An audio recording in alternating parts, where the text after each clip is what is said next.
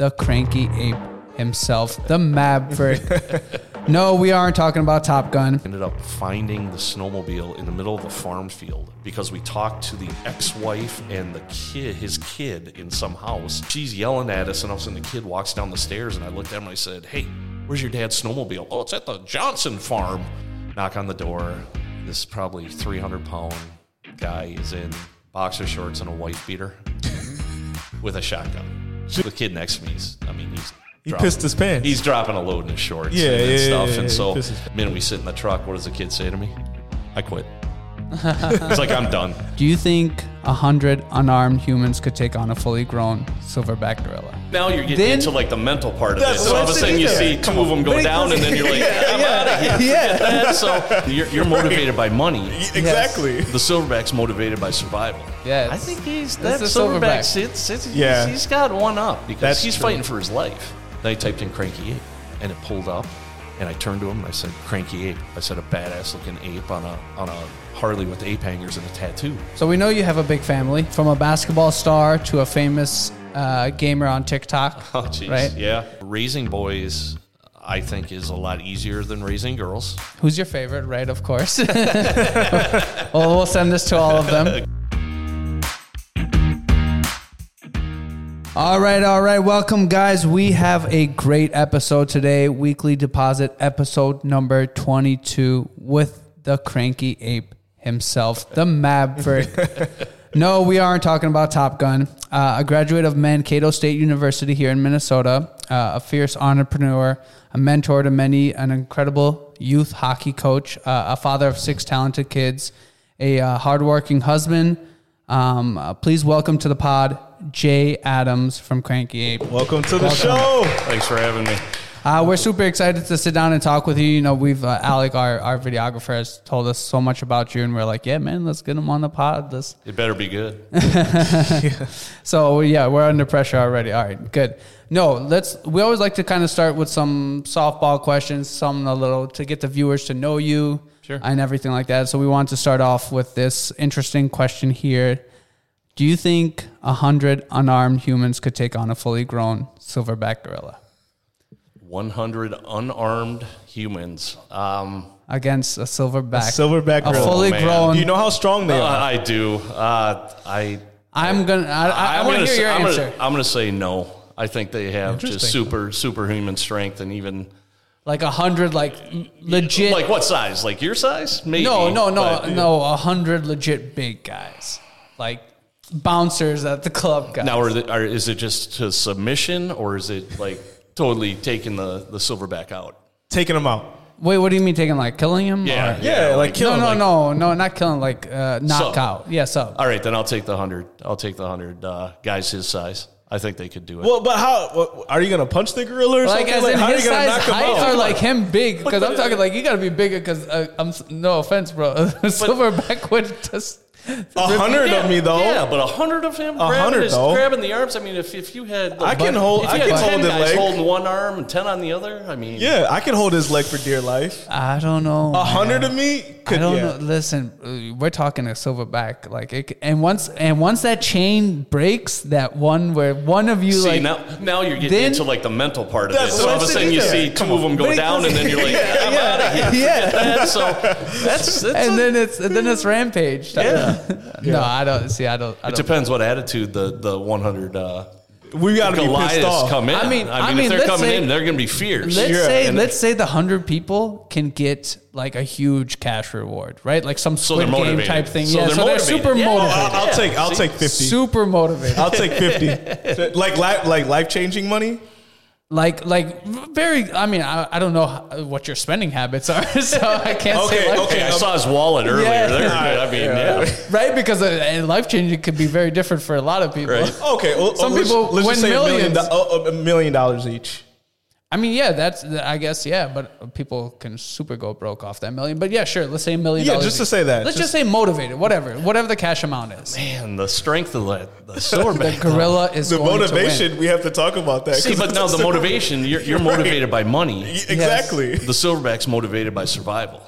Yes. Yeah. So I'm thinking with the strength of the silverback, like what I originally said, Yeah, I think he's that silverback. He's got one up because he's fighting for his life. You're fighting just to get cash so you can. I mean, when that silverback hits you, then you're fighting for your life, too, though. Hit you, I'd be more afraid of throwing you and slamming. I mean, oh, yeah, man. That's true. Yeah, I'm telling you, once that chain breaks, because he doesn't, you know, he's just one. So, like, once, like, let's say you're all holding him, you know, Thanos style. Right. And it's just the second he throws one of you off, it's done. It's done. All okay. Right. Now that we got that out of the way. Great question. Yeah. Way to break the ice. Now that we got that out of the way. Okay, so, Jay, tell us what, you know, growing up, what did you want to do? And what were your kind of dreams and aspirations? What, was it something to be like an entrepreneur? Is there something else that you had in mind? Okay, so when we go way back, you know, my upbringing was middle class. My dad worked for 3M for 35 years. Okay. He's in middle management. I grew up in Woodbury, so not real, you know, downtown struggle or anything. It was a middle class upbringing. It was very nice. Originally, what I wanted until I hit college was I wanted to play pro hockey, man. Yeah, I loved hockey. Yeah. It's been my life for, you know, 50 years. Found out real quick in college that there was no chance in hell that was going to happen, which was fine. I played a few years of hockey, but I think my story is, and I actually speak at Mankato on this, I went to Mankato strictly to play hockey. So I got recruited out of Woodbury. It was Division III at the time. It wasn't Division I. I went down there with the specific goal just to extend my hockey career. I went down there for business, so I graduated with a Bachelor of Science with concentrations in marketing, real estate, insurance, and a minor in international business. The reason I went into business, and I'm sure there's many people that are in the same boat when I speak to the students down in Mankato, I went into sales specifically because my dad told me I'd be good at it. Mm-hmm. Okay. Because I talk a lot. I mean, your video guy here, he knows how much I talk. I have a story for everything. But it's not really what I wanted, but I followed what my dad really wanted me to do. And it did set me back for a little bit. Now, do I you know, hold it against him and stuff? No. But when I speak down there, what I say is, you know, go into something you want to go into, not something everybody else tells you to go into.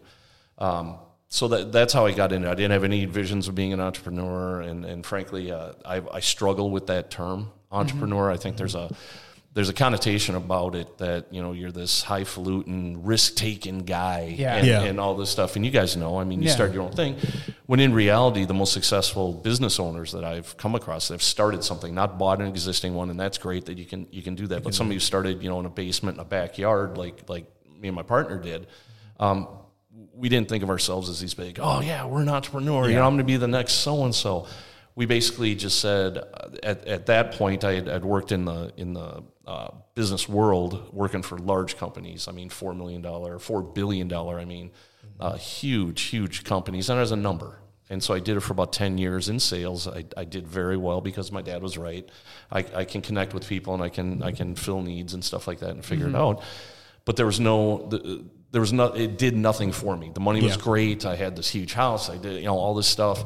But I'd get up every morning. My bosses were in Chicago, so I worked out of Minnesota. So, you know, my golf handicap got down to like a 3. Okay, but I was still putting up the numbers. I was winning trips, but I'd get up every morning and just be like, holy crap, I can't do this. Yeah. I can't do it. There's no reward for it. Okay, you land a $4 million deal, and, you know, what happens in a big corporation?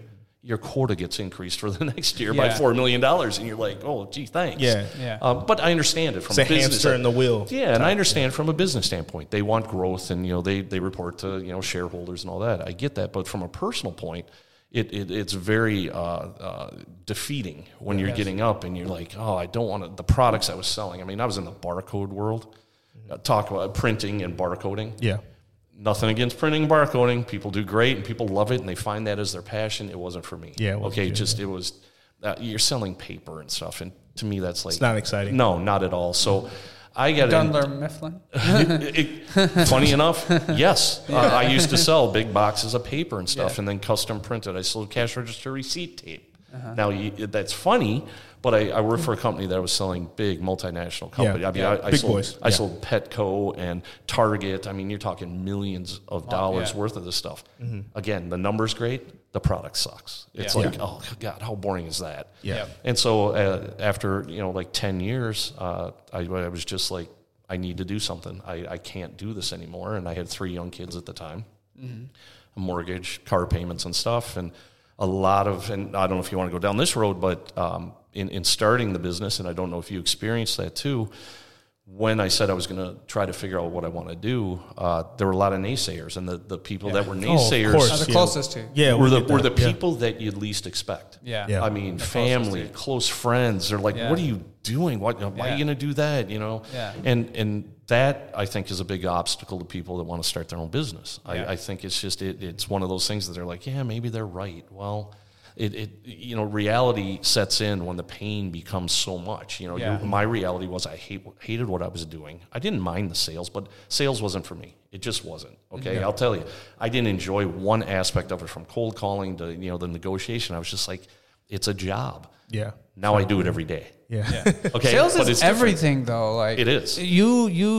Me telling my kid to go to sleep at a certain time is sales. That's all it is. Me trying to sell him on going to sleep early. And that's what it is. And then when you start your own business, you really realize that because now you have suppliers and, every aspect of it is you're trying to get, we have roughly, 75 employees and the sales on them is, hey, we got a new healthcare program, and we have to sell it as owners. We're like, this is, retain them and keep them. And this is better for you and all that stuff. So the sales thing that I didn't like that whole process of it in the big business. Now I do it. I mean, my partner and I go into some of the biggest banks in the country, mm-hmm. and we're selling our services. Yeah. And to me, it's not sales. That's fine. No. I mean, you have a passion for it. Exactly. And it's the company. And, this is like another child. You say I have 6 kids.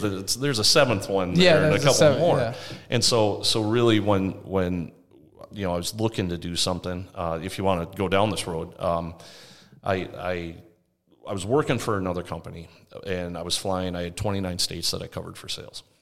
And so I'd fly a lot. I mean, I was going all over, and on those flights, I would actually read a book, not on my phone because we didn't have those back in the late 90s. Yeah. But I was reading just a lot. I was trying to accumulate as much information into, starting a company and all this. And I lucked out in that one of my top client, customer, for the company that I was working for, I pulled him aside, and this guy was selling $4 or $5 million a year product for me, these barcode printers, and I trusted him, and I said, "Hey, I'm looking to do something on my own." And he's actually a really close friend of mine and a mentor, and he said, "Here's the book you got to read," and it was called Beyond Entrepreneurship by James Collins. I don't know if you're familiar with James Collins. Mm-hmm. I've read the book probably 30 times front to back, but it James Collins, he was a Stanford professor. He left Stanford now. What he would do is he would base his writings just on facts. Okay, mm-hmm. Him and his students, they would research what makes a great company. There's a book out there called Good to Great by him. Yeah, it wasn't this how to do it. It's hey, how did 3M succeed when the other sandpaper company failed? Similar sizes, similar time frame, similar market, and it really analyzed what the pitfalls were. But this Beyond Entrepreneurship laid out for me when I was on these flights. I started writing, not a business plan. I've never written a formal business plan for the Cranky Ape. That's the main company, and I have other companies. But I wrote a vision plan. So I wrote this thing down, and basically what the vision plan was what is my company going to look like? Yep. Okay. What are the values and beliefs, which are the most important to me and my partner? What is that structure going to look like? Now, I did that over the course of maybe 2.5 years. So I'm writing all this, doing all this stuff, but I didn't have a product or service. Mm-hmm. Okay, so that I think is another like speaking into an existence. Yeah, in a sense. Yeah, and it's going to come together. Eventually. Well, you hope, but I think that oftentimes people who do want to go start something and go do something, they get stuck on that because they think they got to reinvent the wheel. Yeah, they think they have to. Oh, I have to do this, and it's going to be, I'm going to be the next Bezos or whatever, and it's got to be something, that's earth shattering. Yeah. And so I started investigating things just on my own. I was like, okay, what can I do? I'm a sales guy. Well, I want to get into sales. Do I want? I was in printing. Am I going to start a printing company? You know, well, why would I want to do that? No. That's what I didn't like. So then what are, you tend to think, okay, what are my passions? Okay, sports, you already brought it up. Yeah. I coached hockey for 32 years now. You know, you try to find the passion you have. Well, golf, I love golf, okay? Yeah. The problem with that is, can you monetize it to provide for your family? Yeah. No, I'm not going to make the tour. I'm not that good. No, I was going to say, I don't know. I mean, yeah, so you may have that. Now there are offshoots of that. Like, and Alec, your video guy, he also knows Michael Jordan, who started Unreal. I'm very good friends with Michael Jordan. He's in the golf world. Yes. So there are other things, but at the time, I think what a lot of people do is they get stuck on, oh, I got to do this. Well, I looked at everything from, you know, promotional products to real estate because I have a degree, and at one point I had my license, but it just wasn't for me. I mean, it takes a distinct personality to, you know, do what you guys do. Appreciate that. And yeah, it does. It really does. And so what ended up happening was kicking around all these ideas. I'm still, you know, getting up every day, making great money, and I got season tickets to the first season of the Minnesota Wild. And a childhood friend, my partner was 4 and I was 5 when we met. Our dads were our first hockey coaches and stuff. He played at Augsburg, I was at Mankato.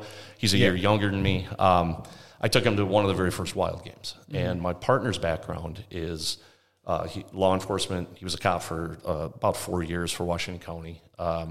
It took a toll on him and his family. He was working nights, and he's like, you know, I can't do this anymore. But his real background was his dad owned a independent claims adjusting firm in Oakdale, okay? Mm-hmm. So large insurance companies would contract with him, mm-hmm. say you wreck your boat, they'd call him, they would go settle the claim. So my partner would go out, and he would make all these adjustments and settle with the guy and stuff. Okay. Then they would call a company to pick up the salvage, okay, the wreck boat. Mm-hmm. They would then take that wreck boat, and they would go to a dealer-only auto salvage auction, okay? So this is 2000. Mm-hmm. What my partner did, since I've known him since he was like 10 or 11, he used his dad's connections with dealers, and he would go with them on a Wednesday, okay? So on any given Wednesday, some of these large dealer-only salvage auctions would run 3,000 wreck cars, trucks, vans, and stuff. Jeez. At the very end, they would do a specialty auction. So what they would roll through there would be ATVs, motorcycles, anything that wasn't a car, truck, or van, the boat that he had just done. Yeah. Well, my partner, and I give him all the credit in the world for the idea for what we're doing, for the service. Yeah. So we kind of melded. I had this. I'm like, dude, we should do this. And he's like, hey, I got this idea. Mm-hmm. So what he would do is he would go to the auction with a dealer friend. He would buy a wreck, say, ATV, mm-hmm. okay? He would buy it for $800. Things hammered. Yeah. He would bring it home. He would tear it down, put $800 worth of parts into it in his labor, and then he'd sell it to guys like me, his buddies, for $3,000, okay? And he did that since he was like 10. Okay? Jeez, okay. Wow. So he has a good business model there. So his was, we're sitting at this Wild game. And he goes, Jay, I know you want to start your own company. And at the time, eBay was a true auction. I don't consider it a true auction anymore because most of it is they have it on there, and they set a reserve that's so high that they want to negotiate at the end to get their ultimate dollar. But at the time, it really was. It closed at say, noon, mm-hmm. and whoever was the high bidder at the end won that thing. So mm-hmm. people came up with all these programs that could get the last bid in and all this stuff. Yeah. Well, the liquidation model for the wreck stuff was in-person auctions. Okay, only you had to be there. There was no online auction.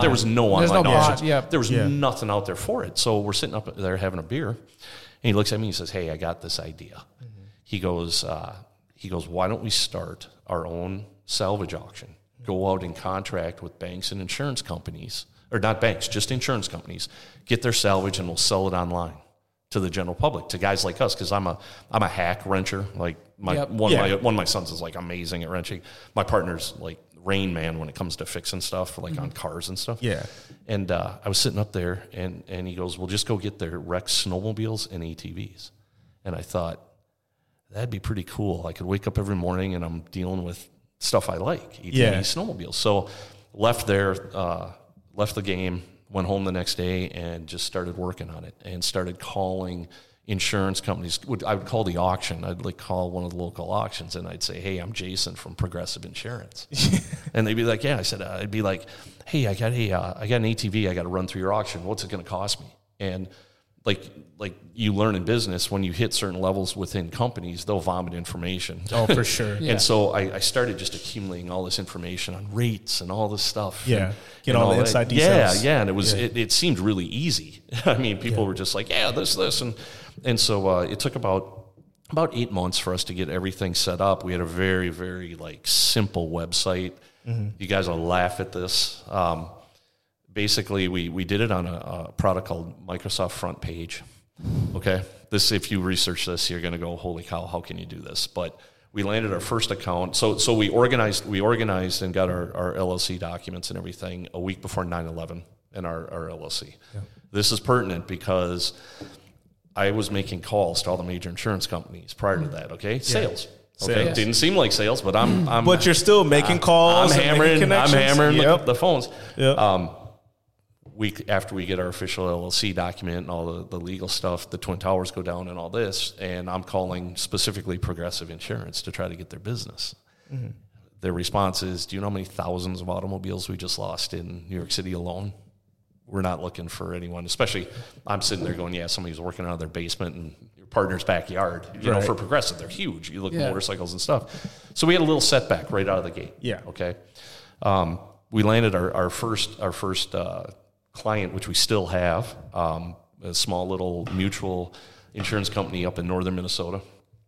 They assigned us a snowmobile and a wrecked ATV, and so we put it on our website. And at the time, our website was called Totaled Fun. Okay. The way Front Page worked is the auction process wasn't automated, so it was fax based. Oh, you remember fax? You guys are way younger than me, but it rolls of thermal paper coming up. Fax. Yeah. So if you can imagine, like right now, we sell about between 1 and 1.5 million every Wednesday on auction, and so early on we didn't have much volume, but at the same time, if we had 3 units online, the fax would go off, and it'd be a screen name, and I would have to go to one computer and update it, and now they're the high bidder, and then another one come in, and I'd run back, and after about 3 weeks, my partner and I said, we got to pay to have somebody do this. And we actually had his brother-in-law and his brother-in-law's twin brother actually developed the first website for us for Totaled Fun. That was automated, and I thought, "Oh my gosh, this is great. The coolest thing ever." Yeah, what a great thing. But we still faced a lot of setbacks. And I think we were talking earlier about, I was speaking of, there's a lot of hesitancy to start companies because of setbacks. And I think what separates what I feel are successful, not based on income, but just on having a good time in your job, liking what you do and all that, is perseverance. You see these setbacks, and there's no question in your mind that you're not going to come out of it. I don't care what it is. Yeah. And you guys experience it, I would assume. We still do after 22 years. There's things that happen that you just go, "Holy cow, how's this? Oh, this is really, good, bad." Yeah. And if you have the right mindset, it's like, okay, you get up the next day, let's just go. Let's just figure this out. And you just keep going. Yeah, you worry and you have anxiety and all that, but you're not frozen by it. No, and so you find a solution to it. You do. And somehow you figure it out if you want it to work out. But there's a lot of people that will hit that I've consulted with and that I've tried to provide guidance to, that they just give up. They hit that wall and they give up. They do. Yeah. They think it's the end. And sometimes that is the case. I mean, if it's a financial thing that you can't dig yourself out of. Yep.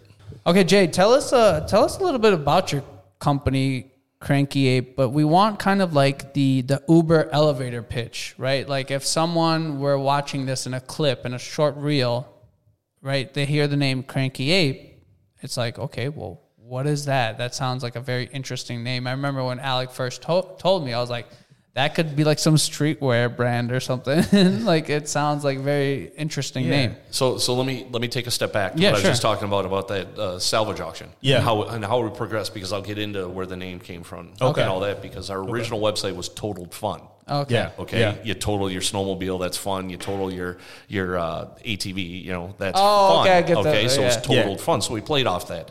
So we got into got our first account, all that good stuff. Struggled that first year. We basically sold, I think we had $134,000 in gross sales, so top-line sales through auction.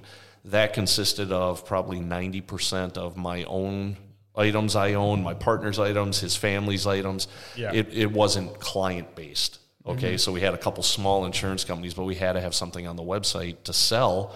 And it's like, oh, there's a snowmobile. Well, I don't use it. Let's just sell it. After about a year, probably a year and a half, a major bank contacted us, and it was an interesting thing because we got into the salvage, into the insurance world, and all of a sudden we have a bank calling, and through talking with the person, the guy's I'd say his name, but I won't. It name I'll never forget. It sounded like a stage name, but he said, "Have you ever thought about selling repos?" And we're like, no, but you guys know you look at opportunities, especially when you're a year into a company that you know you're profitable. You're looking to generate cash flow and stuff. And so we're like, yeah, sure. And well, long story short, what it ended up being was the liquidation model for repossessed salvage or specialty vehicles is identical to the insurance world. Mm-hmm. So there's all these big, large auto auctions out there. Mm-hmm. And the banks would send all their volume to them, and on any Wednesday, all these auto dealers would come in, and they would stand there in a line, and you got, the auctioneer, with his fast mouth, blah, blah, blah, blah, blah, and they're going, yep, I'll buy it. And then at the end, they would run specialty. Now, this stuff's not wrecked, okay? Yeah. So there's RVs going through there. There's, really nice boats that were all repossessed. So my partner and I are like, why not? So we get into negotiations. It's a top 5 bank. So here we're two small guys at this Totaled Fun. My corporate name is Midwest Recreational Clearinghouse, LLC. So it's MRC. So we end up going down to their offices, and through about an 8-month period, we sign all this paperwork. I had no idea what, we didn't have a corporate lawyer at the time and all this stuff. Yeah. So my partner and I were like, let's just read. Yeah, why not? You're signing. You do what you got to do. Yeah. In the meetings, they're like, hey, how big of a boat could you guys handle? We own like 2 trucks, which were personal vehicles, and we got a drop gate trailer. We're like, oh, we can move boats up to 34 feet. Oh, great. Yeah. No, we couldn't. We didn't have any of that, but we're like, we could do it. That. Yeah, we could do it. Because we figure it out. Yep. So, figure it out as you go. Exactly. Everything you're saying, 100%. And so we signed this deal, and we're like, oh, this is going to be great. Top 5 bank. I mean, it's thousands of units, repossessed units and all this. Yeah.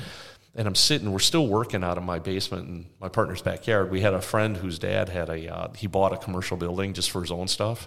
We used to stage it to bring potential clients in.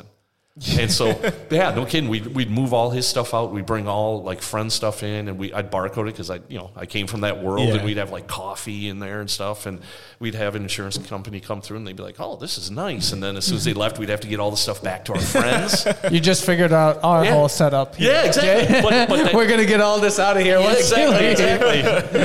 But so we signed this deal, and I'll never forget it. I was sitting in the office in my basement, and the fax machine, because it still was all paper based, and the fax machine went off, and there's about 35 pages that came through, and I'm looking at this, and I'm reading through it, and it's got addresses and all this stuff, and it's places of employment and credit stuff and all this and utility bills, and I'm like, what the hell is this? And so I called up my contact there, and I'll tell you first, his name was Chris, and I said, hey, Chris, Jay at MRC, because we weren't Cranky Ape at the time. Mm-hmm. Yeah. And I said, hey, I just got your fax. And he goes, call me when you got it. And I said, huh? He goes, just call me when you recover it. Yeah. And I said, okay. And I hung up, and I called my partner, and I said, Brian, I think they want us to do the repo. And my partner goes, really? And I said, yeah. I said, is that what we signed? He's like, I don't know. Yeah. And I said, what do you want to do? And he goes, let's go get it. Yeah, we got to do it. Let's go get it. And so he picked me up, and we had a trailer, and it was I'll never forget it. It was a Venture 2-Up snowmobile. Mm-hmm. And so we left, this was at 8 o'clock in the morning. We were out the door by 8:30. We went down to southern Minnesota. We started driving around, all this stuff. It took us about 3 hours. We ended up finding the snowmobile in the middle of a farm field in this lean-to, because we talked to the ex-wife and the kid, his kid, in some house. She's yelling at us, and all of a sudden the kid walks down the stairs, and I looked at him, and I said, hey, where's your dad's snowmobile? Oh, it's at the Johnson Farm. And we're like, thank you. And she's like, you shouldn't have told them that. Well, we found the Johnson Farm. We stopped at a gas station and said, do you know where the Johnson Farm is? Yeah, it's like four miles down the road. We pulled in there, and my partner, as we're pulling in, he goes, there's two snowmobiles up on a trailer. So he just took a left through this field. We didn't even talk to people. He drove up to it, looked at the VIN on the snowmobile. Yeah. It was it, and we yanked it on our trailer, and we drove back. That was your first repo? That was our first repo. And so for about 3 or 4 years. It's an adrenaline rush. It was awesome. Yeah, yeah. It was awesome. But my partner and it's I. It's like you're hunting. It was. And now we have a repossession company as well called Matrix Recovery Services, but because we found out we were really good at it. Because specialty is different than cars. Okay? Yeah. You take somebody's boat in the middle of winter. They're like, okay, you take somebody's car. They're like, how do we going to get the kids to school? And they're tend to be, you see all those TV shows. That's where they really get it. Ours was real special. So, specialty stuff. And, there were some sketchy things, but over a span probably of 3-4 years, my partner and I probably did 300, 400 repos, just the two of us. Jeez. And we'd fly all across the country. We'd pop big. Oh, this is nationwide. Yeah, we'd pop big. The account was so big that, we'd fly into Vegas and grab a big RV and drive it back. And, it was. I bet Vegas would be. You talk about doing anything to get going. This was like we just rolled in it. We had no idea, and we had to learn all the laws and stuff. And we were talking about some of that beforehand. How it can affect your business. And there were certain states we couldn't. That all comes afterward. I think what you've pinpointed here is take action, major action, right? Correct. Massive action, right? Yeah. And all the other stuff seems to just kind of... You figure it out. Yeah, figure it out, and it comes into play. Yeah. Other people, opportunities come into play or whatever, or you get to learn yourself a little bit more. Hey, absolutely. I'm actually really good at this repo thing. Absolutely. I have a question about the repo because I'm actually really interested in this. So you're going nationwide. Yeah. Did you get into any altercations where you had to have a firearm or something like that? Because I've seen on Facebook videos people running outside hey, that's my car. So I mentioned that my partner's an ex- Washington County Deputy. Yeah, he's like, okay. And so he brought kind of the rational, let's not expose ourselves to danger. Okay. Let's not get shot over an ATV. Yeah. And I'm like, I'm right there with you, man. I don't need this. So they're verbal stuff. People are mad. My partner is extremely talented, and he probably still is because we don't do the repos anymore, at talking people off the ledge and getting them to turn stuff over, being very rational about it and just saying, we're not going to forcibly take this, but here's what's going to happen if it goes on. You're getting. There's a reason why I'm here. And you're getting tagged more and more every time we got to come out. There's stuff that's accumulating on your thing. So what ended up happening was, we got the repo and all that. This is where Cranky Ape comes in. Yep. This is where I'll explain to you what Cranky Ape is. Okay. So we took the units that we got when we were repoing them. Now, they're not insurance, so the totaled fun doesn't apply because totaled vehicles have salvage titles. Yep. Okay? So when you look at, you want to maximize your value on auction because that's what we are. We're an online auction. Now we have the repossessed things that are clean title, and all this stuff. So on the fly, we had a rebrand. And so we got on, my partner and I, we used to share an office. Yep. And I was sitting behind him, and we're on a domain search. We're typing in, can we be the next Google? Let's make up a word, and it's like, that's stupid. You can't do that. And we're trying to find anything that has repo and auction in there. There's nothing. If it was available, they wanted $10,000 for it. They're holding it hostage. Yep. And I typed in Cranky Elf, and it came back as available. And it came up, and I turned to my partner and I said, "Hey, Cranky Elf is available. What do you think? A badass looking elf on a." And he looked at me, and I won't say it, but he said, "Bleep, no." And I said, "Okay." The second one I typed in was, because I was basing it off Cranky, was Cranky Pig, and it came back at the time, and this was early 2000s, to a Minnesota company, which was bizarre. Yeah, that was doing DVD transfers or something. I'm like, oh, crap. And then I typed in Cranky Ape, and it pulled up, and I turned to him and I said, Cranky Ape. I said, a badass looking ape on a Harley with ape hangers and a tattoo. And he's like, register right now. And so that's how the name came about. It wasn't planned. We wanted something that we could obviously market. Yep. Yeah. And so the idea of Cranky Ape, the logo came up because I immediately made a call to another friend of mine who was kind of connected in the graphics world. And Carlson Travel Network, Carlson Vagonly Travel used to be the big one, Kurt Carlson. It was a huge company in town. There was a gal in their graphics department that I called on the sly, and I said, hey, I need a cartoon ape, and it's got to have a tattoo that says born to bid. And so she came back like a day later with 5 different versions, and the last one is our logo. The only difference was she had a red heart. It said born to bid with a red heart, and I said, nah. I said, go with the cheesy barbed wire. I said, that'll hit our demographic a little more. So that's how Cranky Ape came about, on the name. There was no rhyme or reason to it. It was an open domain name that we thought we could market. Yeah. But ultimately what we are, because that was your question, is we are an online auction, and we particularly focus on repossessed vehicles and insurance salvage, which are, we call them repairables. Yep. So they're cars, trucks, vans. If you go on our website, it's every type of vehicle you could pretty much imagine. We do commercial grade lawnmowers and stuff. So you go into our lawn care. I mean, it's these big zero turns and stuff. And we have national contracts with, major banks, major lenders, major finance companies. Yep. On the insurance side, you'll see wreck stuff on there, and it'll say salvage. So what we're trying to do is we're an alternative to going to a dealer. Okay. Where you're going to go in, especially now when you look at what's happening in the economy. Okay, with prices cranked up, interest rates cranked up. Yeah. When you get to the core of what an auction is, the market determines the value. Right. Yep. Okay, so in essence, you're setting your own price. Yep. Right? If you've got a $4,000 budget and you want to get a car, and you know it's going to have higher mileage, and you go to Cranky Ape on a Wednesday, and there's 25 or 40 cars on there, and you're bidding, but you set your high bid at 4.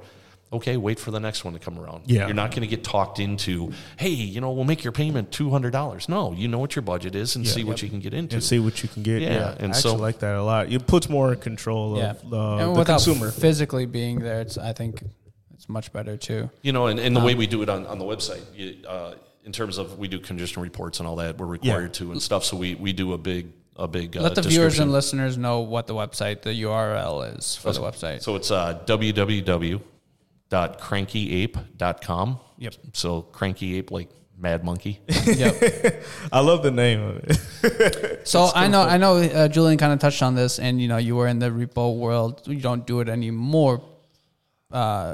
You guys yourselves. Yeah, you do run the business. Right. But there has to be some great crazy stories that you don't have to go into super details, obviously, names, this, that, but we can tell us some names. Tell us some crazy stories in the repo world, because I have a buddy who also does towing and stuff, and he has some crazy. Absolutely. So it's one of the craziest ones. I say it's crazy. I had a new hire that we were bringing on to do some of the repos and stuff. And he was a younger kid. I mean, he was probably 22, and we had to go down to Nebraska, and we were going after a fifth wheel travel trailer, one of those that fits over the back of a truck. And I remember this guy's brand new, and I'm talking for the 4.5 hours about here's what responsibilities are and here's what we got to do. And we pulled up to this farm field and this farmhouse, and the fifth wheel's right in front of the house, and it's stuck in the mud. So I know you're not just going to back up to it and hook on. So you got to go door knock, right? Yeah. So here's this kid with me, and I hand him all the paperwork, and I said, just let me do the talking. He's like, okay, that's fine. No big deal. Knock on the door.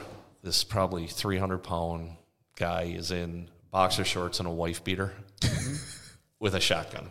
Jeez. And he's holding it there, and he's like, what do you guys want? And right there, I'm like, okay, this isn't cool. I mean, no. It's odd. And so I just explained to him, we had done numerous times before that, hey, we're here on behalf of the bank. I got to take your fifth wheel. And he's getting a little heated. And then he says something about, I'll use the shotgun. And I looked at him and I said, you're really going to shoot me over a travel trailer? And he goes, no.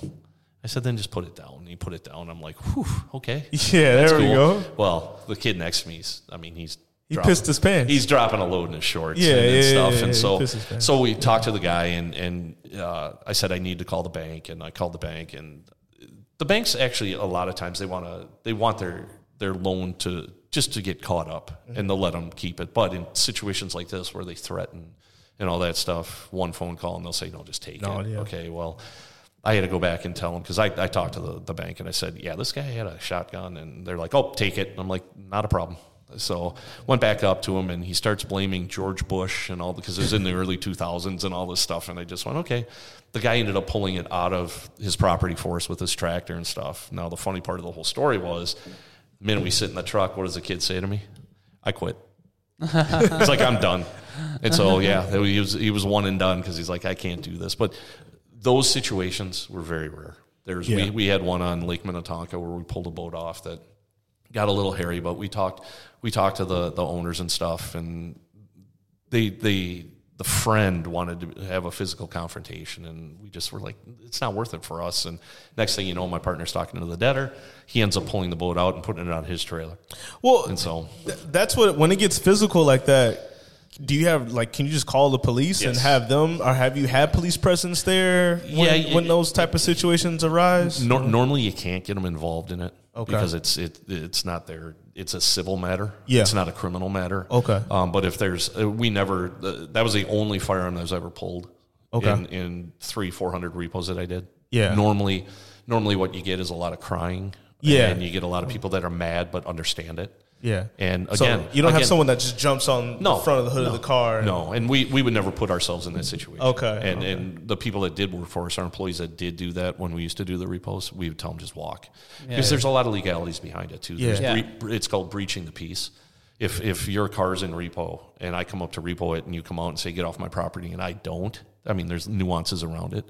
It's a breach of the peace. And what that'll cost the bank, if it's proven in court, is you'll get out of your loan amount. Yeah. You could probably get damages from it.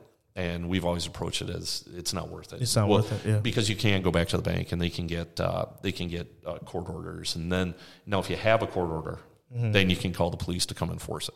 So okay. You can come with the sheriff and they'll say turn it over. And there's some states, some regional states here that you have to get a court order to do it anyway. But we got out of that. Now we're basically, we're a repossession, like, forwarding company. So we control the whole process. So people, banks assign it to us. We select our repo company across the country to go get the stuff. Once that gets done, then it rolls to the Cranky Ape side, and then we get it all ready and then put it on auction for the bank. That's pretty smart. Yeah. I like that. That's amazing. What's the future hold, Jay, for you, the company? You know, what is your, you know, you said earlier on you didn't have a business plan, but you had a vision plan. Right.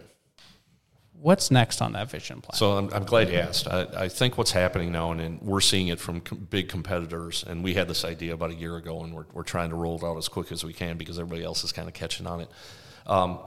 We've always wanted a marketplace for vehicles like what we do. Okay, when I say marketplace, you look at some of our kind of direct/indirect competitors. You look at Craigslist. You look at Marketplace, where people can go post their own stuff, okay? We envision, and this is what we're working on, this is kind of the chatter that's coming through my industry, is having that one spot where you can do it all. So if you guys want to sell something, okay, just on your own and set a price, you can come to Cranky Ape and do it, okay? You'll have your own profile. You can either do a classified. You can do any sorts of things. If you want to run it on auction, you can set it up yourself, because right now with our contracted vendors, our clients, we have to take possession of the stuff. It has to be on our lot. Okay, secured on our lot. We don't have an option. If you guys want to sell something privately, you would have to bring it to our lot. And we get a lot of consignment volume. People sell stuff through us all the time. We do that. Dealers. So I can sell my car through Cranky. Yeah, you can bring it down and set a reserve. That way it doesn't sell if it doesn't hit what you want. Yeah. And we handle all of it, the title work. We're a licensed dealer in every state that we have a location in. So we handle all that. So if you look at it compared to like a Craigslist, meaning somebody in an alley or, you know, whatever. No, it's just not safe. It's way more secure. Yeah. I mean, we have all of our stuff. But where are we going? We want this marketplace where people can come and do all that, where they can go on the Cranky Ape. They can utilize the buyer base that we have, which is, I mean, we get 400 to 500,000 unique visitors every month, okay?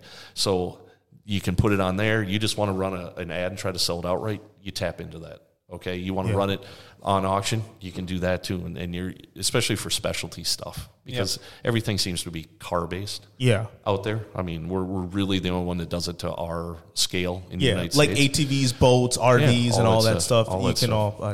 But so that's kind of where what we're building on right now. And the other aspect of it is because of where the economy is, obviously repos are increasing. To put it in perspective to what you guys do, back in 2007, 2008, when we saw the first housing crisis and all that stuff, we were the kind of the precursor to that, okay? People were giving up their RVs and their ATVs and their motorcycles at an alarming rate, and we could kind of look at it and go, ooh, there's something bad coming. And next thing you know, you had this huge housing crisis because people aren't going to give up. I look at it as the home's way out here. They're not going to give that up. No. They need a place to live. their car to get to school and, you know, take the kids to school, go grocery shopping. That's next. The toys are the toys. They're the first to go. So when we start seeing that, and we're seeing that now, I mean, we're seeing huge influx of late model, especially RVs and stuff. You're looking, you know, 21, 22s that are coming back already on repo. Oh, wow. It's... I might have to contact you for an RV. I've always pictured myself like driving through the countryside in an RV. Rent one first, and then you'll see if you like it. Yeah. Probably. Yeah. Don't just buy an RV. But that's kind of. But then I thought about it. I was like, do I really want to be on the road with my family, like all in like one? Like, oh my god. I did that growing up, and I do not, and will never own an RV. Yeah. I do want an ATV. I want an ATV. Listen, I love you guys. Yeah. Please. Exactly. You're in this little box driving across country. Yeah. Right. So we know you have a big family, right? Yeah. We mentioned that early on, and I love big families, right? Yeah, I think like there's nothing more thing to me like at the dinner table or this like the ruckus. Like I love having a bunch of kids and this, even though it is a ruckus, but it makes me feel good, right? Right. It kind of reminds me of like the house filled on Thanksgiving or Christmas or this or whatever holiday. Yeah. So from a basketball star to a famous gamer on TikTok, right? Yeah. So tell us about that. You know, who's your favorite, right? Of course. Well, we'll send this to all of them. Great. And what is like growing up from boys to having a house full of like ladies? Did it take some adjusting? And what's your, you know, one tip? How do you raise your boys, right? What your family and what that all means to you? Okay. There's a bunch of questions in there, but it all kind of rotates around family. It's great. So I have a blended family. Yep. I got divorced back in like 2011. Mm-hmm. So I have three boys, 27, 25, 23. I became a bonus dad to three bonus daughters. Yep. Who are now 21, 18, and 15. Okay. So what was it like? So raising boys, I think, is a lot easier than raising girls. Agreed. But that's all I had to reference. Yeah. Okay. Yeah. I'll give you an example. When I first really got to know my bonus daughters before my wife and I were married, we were traveling in the car, and my oldest bonus daughter, you're saying she's a basketball star. She's playing Division I basketball at Valparaiso University. And then the middle one just signed with Minnesota Duluth for next year. So she's on scholarship up there. But she's very, very strong-willed. She is like one of the toughest, like mentally tough girls. She was saying something in the car, and I remember I was driving, and it's kind of disrespectful. I mean, at the time, she's probably only 12 or 13, and she's saying something disrespectful to my now wife, and I just made a comment. I kind of shook my head, and I said, man, I said, if my boys would say something like that, I'd slap the taste out of their mouth. Yeah. And oh, my God. Oh, he's going to beat me up, and he's going to... Oh, my God. No. You know, but it was just one of those things that it was like, yep, I can't talk like that to the girls. And I don't. But it was just trying to say, you know, be respectful. But, oh, he's threatening to hit me. I'm like, no, I really wasn't. But that, I think the emotional side of things is was the toughest part. Yes. It's just it's a sliding scale with girls. It just is, and it's not a bad thing. It's just a different thing. It's the way they're wired. I did soccer coaching for boys and then for girls, and it is a big difference to kind of get used to it, because, like you said, you can push the boys a little bit more. Oh, you for sure push the boys. See, I haven't coached boys basketball, traveling ball, 7th and 8th graders. Okay. So I can talk to them a little bit, because I'm getting prepared for high school. Right. Talk to them a little bit tougher, like, hey, this isn't mommy and daddy talking to you. Parents love that. You know, a lot of them do. Secretly they do. The ones that did love it came out and said, like, yeah, please be hard on my boy. Yeah. You know, but I don't think that I would get that with dealing with girls. No. You know, please be hard on my girl. No, because then they complain, and then it just gets back to you. Right. And you're just like, so that's why it's like, and I don't know. But I really think the difference between the two is just the approach. Yeah. I mean, it is. You can make your same point with, you know, not bring the emotion into it and stuff. And But yeah, it's the coaching aspect. I got asked to coach girls hockey a number of years ago. Nice. And I didn't do it. I said I couldn't do it. Yeah, I was coaching high school kids that didn't play high school. Yeah. So I coached high school in the early 90s in Woodbury, and then I went back to the youth program and stuff, and then coached my kids. And then for the last 8 years, I was coaching out in Stillwater. I actually just retired. I said, this is it, because I got two bonus daughters playing college basketball. It's like, I just, it's just too much. Anymore. No, the high school girls, like, some of them are just not competitive. Some of them are, but like, if the majority of them aren't, it infests, and then they're not competitive, where it's like me, like, I'm competitive. Like, I'm right. Like, I don't care what I'm doing. I have to. Like, and I think my style, program, but I think my style too, I mean, and you're saying you're getting prepared for high school. Mm-hmm. Just my approach to especially hockey is old school. Yeah. It's like maybe there's some four-letter words that come out of my mouth once in a while in practice and just the harshness and, you know, get your ass in there. And I cuss all the time in practice. Yeah. But I didn't feel that I could coach the way I wanted to coach in coaching the girls. And I'm not saying they're weaker. I'm not saying any of that shit. Yeah. I'm just saying the way I agree my with that. Style. Yeah. Just I the old school approach. Yeah. And that's what I grew up learning, the old school approach. I had to take my whole style, and I had to kind of, because I remember the first time thing, and then, you know, we were losing 2-0 at halftime, and I'm like talking to the head coach. I was the assistant coach, so I'm talking to the head coach. I'm like, hey, his name was Pat. I'm like, Pat, this is what we got to do. This is what we got to switch up. We got to tell her this, that, blah, blah. All this stuff. And he's like, the whole time, he's like, yeah. It's not going to happen. Yeah. I understand. I understand what you're saying. Exactly, because he knew I was new too. And he's like, yeah. And then so, like, we get on at halftime, and he goes up to the girls. He's like, so what you guys think about that half? How do you guys all feel? Like, what? Like, I was dude, like, come on, don't man. Ask them. I was like, don't. You tell them exactly. how it goes. Come that was garbage. Exactly. Yeah. I was like, how they feel. You better ream into them. See, I was like, how they feel. I was like, that's why I could never. I couldn't see myself doing it. But now that I have kids and this and that, I can kind of see, because with my son, I'm like, do it, shoot this, that, or whatever the case, and, whatever and, sport he's playing. I'm like, keep doing that. Yeah, keep doing that. I'm telling you, I mean, I'm old enough where, like, when my kids started playing at, you know, 27 and stuff, that was kind of the age of snacks and crap started taking over, that was the more important thing. And I've never, that's how I raised my kids. I would never let my kids, like, participate in that. I'd be like, I'm not getting on a snack list. I'm like, if you need something to drink after, it's not a juice box here. You know, we'll see what we get, or have some water. You're here to play sport, not to get a snack. Right. Yeah, and so it may sound harsh, and, you know, I don't know if the listeners. My son, like, I like it, because my son, he's kind of taken after me. Obviously, his mom gives him the little, like, love, because he got hit with a soccer ball. It was hilarious, right in the face. Like, that kid whacked him. I'm not gonna lie, it was hard. Like, he got hit, and he kind of was like crying a little. I didn't run out there and thing. His mom ran. Baby him and all that. Yeah, his mom ran out there in the field, and I was like sat there, and then he came out. I was like, well. Part of the sport. That's right. It's a contact sport. And I liked because he was also like wiped himself down, felt blood and water.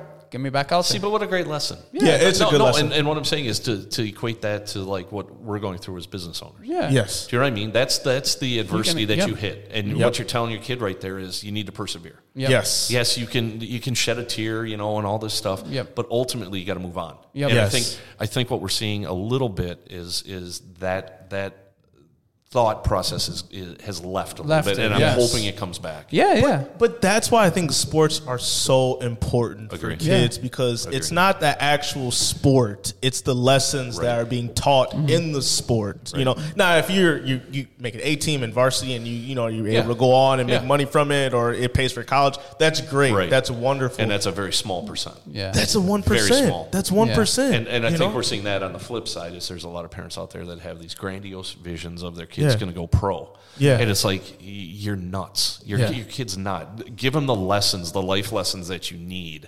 to persevere down life the road, lessons. Whether it's in your personal life or whatever. I still have the life lessons from my basketball coaches. Darn right. Yeah, same. Like, it's ingrained in me, you know, because just from playing it and how the structure is, and it's like, are you going to cry about something, or are you going to do something about it? Like a solutions based. Like, so, like, those things are so important. And, you know, some people have a father figure in your life, and then some people don't, you know. So, like, I think, like, that's a lot of times coaches actually are more important than some of the figures they have. Yeah, they step in. It's an important thing. There's all I could go. All my coaches from baseball and everything like that, and a lot of lessons that I've used till today. You know, and it's important, and then it's also important in regards to the team structure, right? Yes, like, for sure. When you work on a team and stuff, you get to know your role for sure. And stuff like that. You get to know comfortable. You have responsibilities.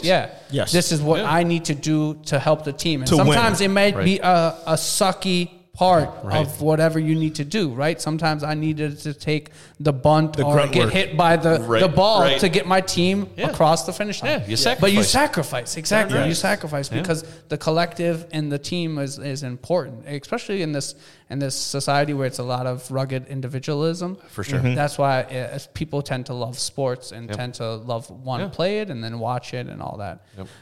Yep. Last kind of question we want to ask, this is a question that Julian always loves to ask. What would you tell your younger self, right? If you could go in a Cranky Ape time machine, right? Yep. Check the website for that one. If you could go in that time machine and you can go back to the LJ, what would you tell him? Just at that point of time when, your dad's telling you, hey, I think this and this, what would you go back to say? I think I would tell myself, number one, to follow what I wanted to follow, especially as a high schooler coming out, going into college, to comment on my dad and stuff. Not disrespectful, but just saying, you know what, having the guts to say, I don't want to go into business. No, I'm glad I did. Obviously, I learned a lot and all that. And ultimately, was he right? Maybe, yeah. Do you want to admit it? But, but was I following my true dream or my true path that I thought? I think on a broader scale, after getting the business degree and stuff, I think I would tell myself in my 20s to go try more things, especially in business. Yeah. I think the 20s are for the experimentation to see what you really like and don't like. And maybe that would have been not a bit more risks. Yep, more risk because I didn't, I got married at an early age, but still there was plenty of years there where I could have tried different industries, different things. But I really got into a paycheck mentality in my 20s where I was making good money. And it's like, oh, yeah, just give me the paycheck. Mm-hmm. That's what I tell my 20s. In my 30s, I really would focus in on what I determined was my, I'll say passion. I hate that word because people misinterpret it because not all passions can create a livelihood for you to support your family. Yeah. You just can't. But I really focus on building something around whatever I really enjoyed in my 30s, work my ass off as much as I could. And I started my company in the early 30s, but I kind of wasted 10 years. You know what I mean? Like you said, what would I tell myself? Don't waste those 10 years. Try different things. Maybe I would have found Cranky Ape back when I was, 24. Mm-hmm. You know what I'm saying? And then now where would we be? You just never know. Of course, never. In my 40s, really focus on making the money and stuff in the 50s, and so it wouldn't be that much of a change as to what I'm doing. But I think in not wasting like my 20s, really, really having an open mind, going, I don't have that much responsibility. I didn't have a mortgage early on in my early 20s. I didn't have kids. What was really tying me down? Maybe move, go somewhere else, see what I could do. I didn't do it. I took kind of the secure path. Safe route. Yeah. Safe route. And if you look historically, though, at my parents' generation, that's the route they took. They would stay with the company for 45 years, get their gold watch, and retire on a pension. Yeah. And it's now there's so many opportunities here. And even back when we started Cranky, I mean, you look at the 90s and stuff, things had kind of changed, but I was still in that mode of safety, that mindset of safety, paycheck mentality. Do I regret it? No. I mean, I'm in a great place. I got, I got a big family, 3 bonus daughters, 3 sons, they're making me proud. My one, the gamer, Hydra Cam, he's tearing it up. My middle son's, he owns a cleaning company and stuff. So it's like, oh man, it's proud. Your priorities change too. Like you said, you have 7 kids, right? You obviously grew them all up and they're all now doing other things that make you proud. And get the business. Yeah, and you have the business. Yeah. Yep. Well, that was the 7th kid, right? That As a child, you grow up and you feed and everything, and then it does wonderful things. Yeah. Jay, thank you so much for coming in today. We appreciate all your time. Love to have you back. We come back. For sure, man. You just make the call. Okay. Yes, we will make the call. We want to give you a chance to let everyone know about where to find your business. So go ahead, look into your camera and let the people know where to go find you. Any social media, obviously you said the website, but if you want to say it again, if there's any pertinent information, any special dates they need to know?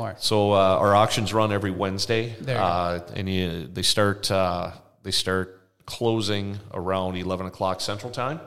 If you go to www.CrankyApe.com, You can check out all the categories. It's everything from cars, trucks, vans, boats, motorcycles, ATVs. We have a miscellaneous category. So you can find car stereos and stuff and all this miscellaneous stuff. It's probably our most popular category. Rims? Well, you got rims in there? I don't know if we've ever had one. That might be something to look into. All right. No, but yeah, just that website. Go there. And the auctions, like I said, are once a week.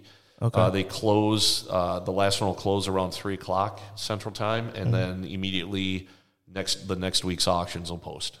So you can see what's coming on and all that. You register as a member.